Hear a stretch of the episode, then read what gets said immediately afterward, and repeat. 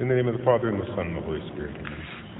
We ask you now, God, to use and rule over our thoughts and our words, so that it may be your word which is spoken and your word which is heard. Amen.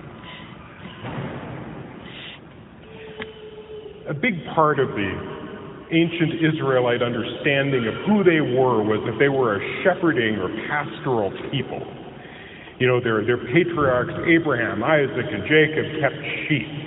Moses kept sheep in the, in the wilderness when he saw the burning bush. They, their whole sacrificial system involved offering lambs and goats and, and cattle and so forth in sacrifice. So this notion of being a pastoral people it was very much part of their national identity. I suppose in a way like for us, you know, the idea of the frontiersman or the cowboy riding the range, even though we live in cities and none of us are moving cattle or clearing forests and building log cabins, but it still kind of is in our in our back of our minds. And so this image of the pastoral people, of the people of Israel as the sheep of God's flock, and the the kings and priests as being the shepherds of Israel, very strong throughout the Old Testament. King David himself was a shepherd who was then raised up to be the shepherd of this flock called the people of Israel.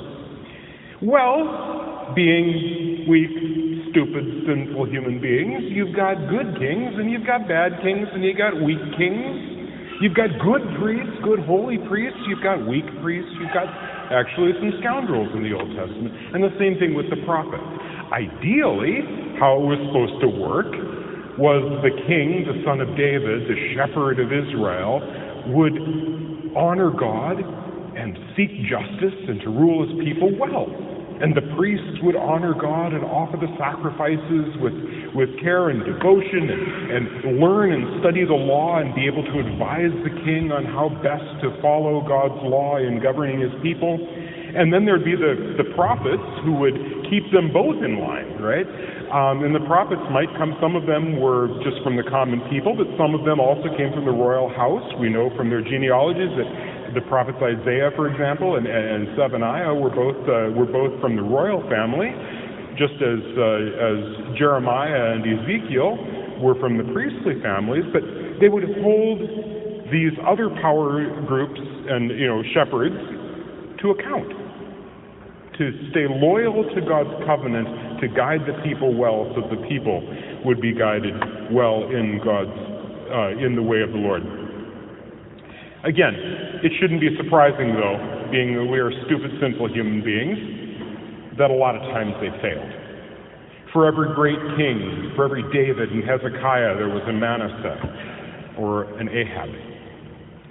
For all the great priests, sometimes there were some, you know, for every Jehozadak, there'd be a Caiaphas. And similarly with the prophets. And Jeremiah, in our first reading, is taking on all three of these shepherds, groups of shepherds, have all gone off the rails, and so have the people. And he's calling them to account. And he gives this prophecy, this prophecy of the great, of the branch, the great king, that, uh, the, the messianic king. And he says, In his days Judah shall be saved, Israel shall dwell in security. This is the name they give him, the Lord our justice. In the last days, of the kingdom of Judah, there were a succession of weak and bad kings. And the last one was named Zedekiah. You can always remember him because his name is Zedekiah, and as our Canadian and uh, British brothers and, uh, and sisters all call this the last letter of the alphabet, Zed, right? So Zedekiah, the last king. But his given name was Mattaniah. He took the name Zedekiah when he came to the throne because Zedekiah means the Lord our justice. This prince, Mattaniah, thought, I'm going to be that shepherd.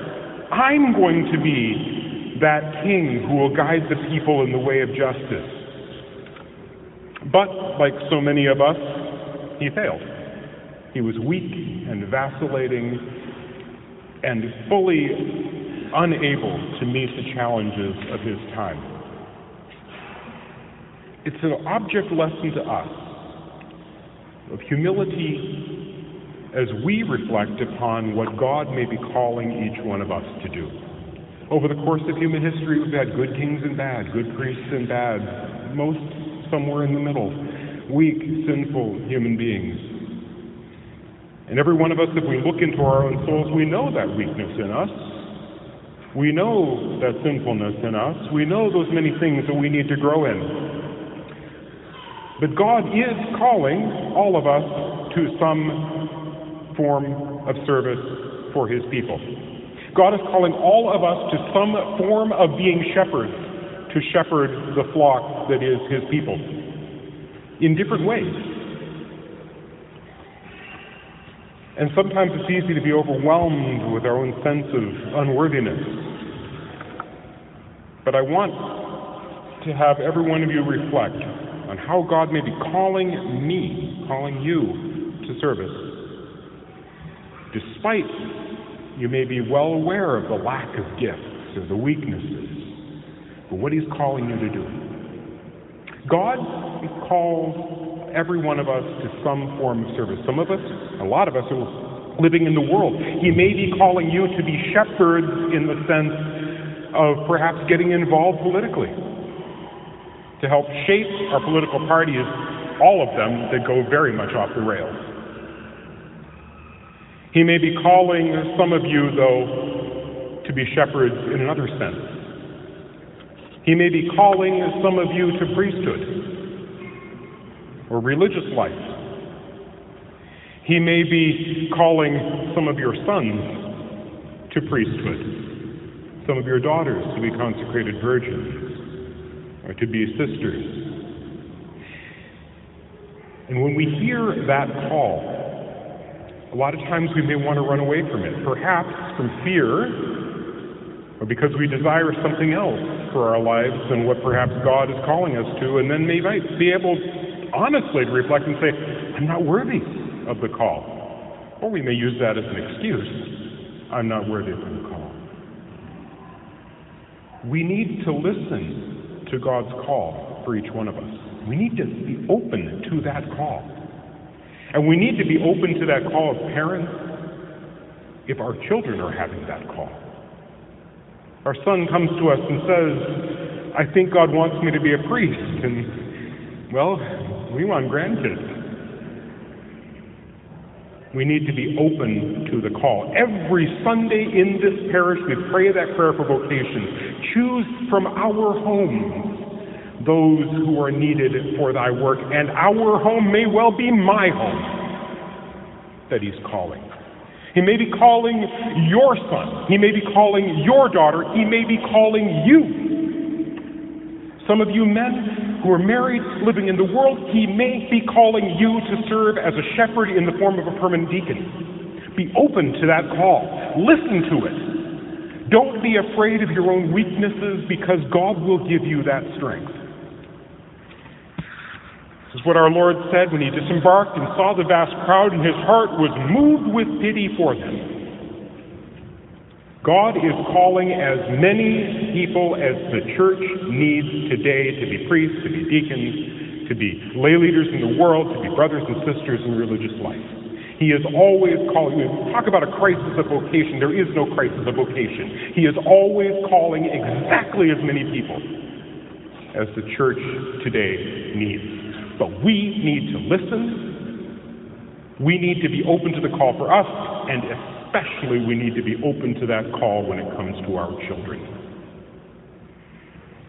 His heart was moved with pity for them, for they were like sheep without a shepherd, and he began to teach them many things. Oh, he teaches us many things.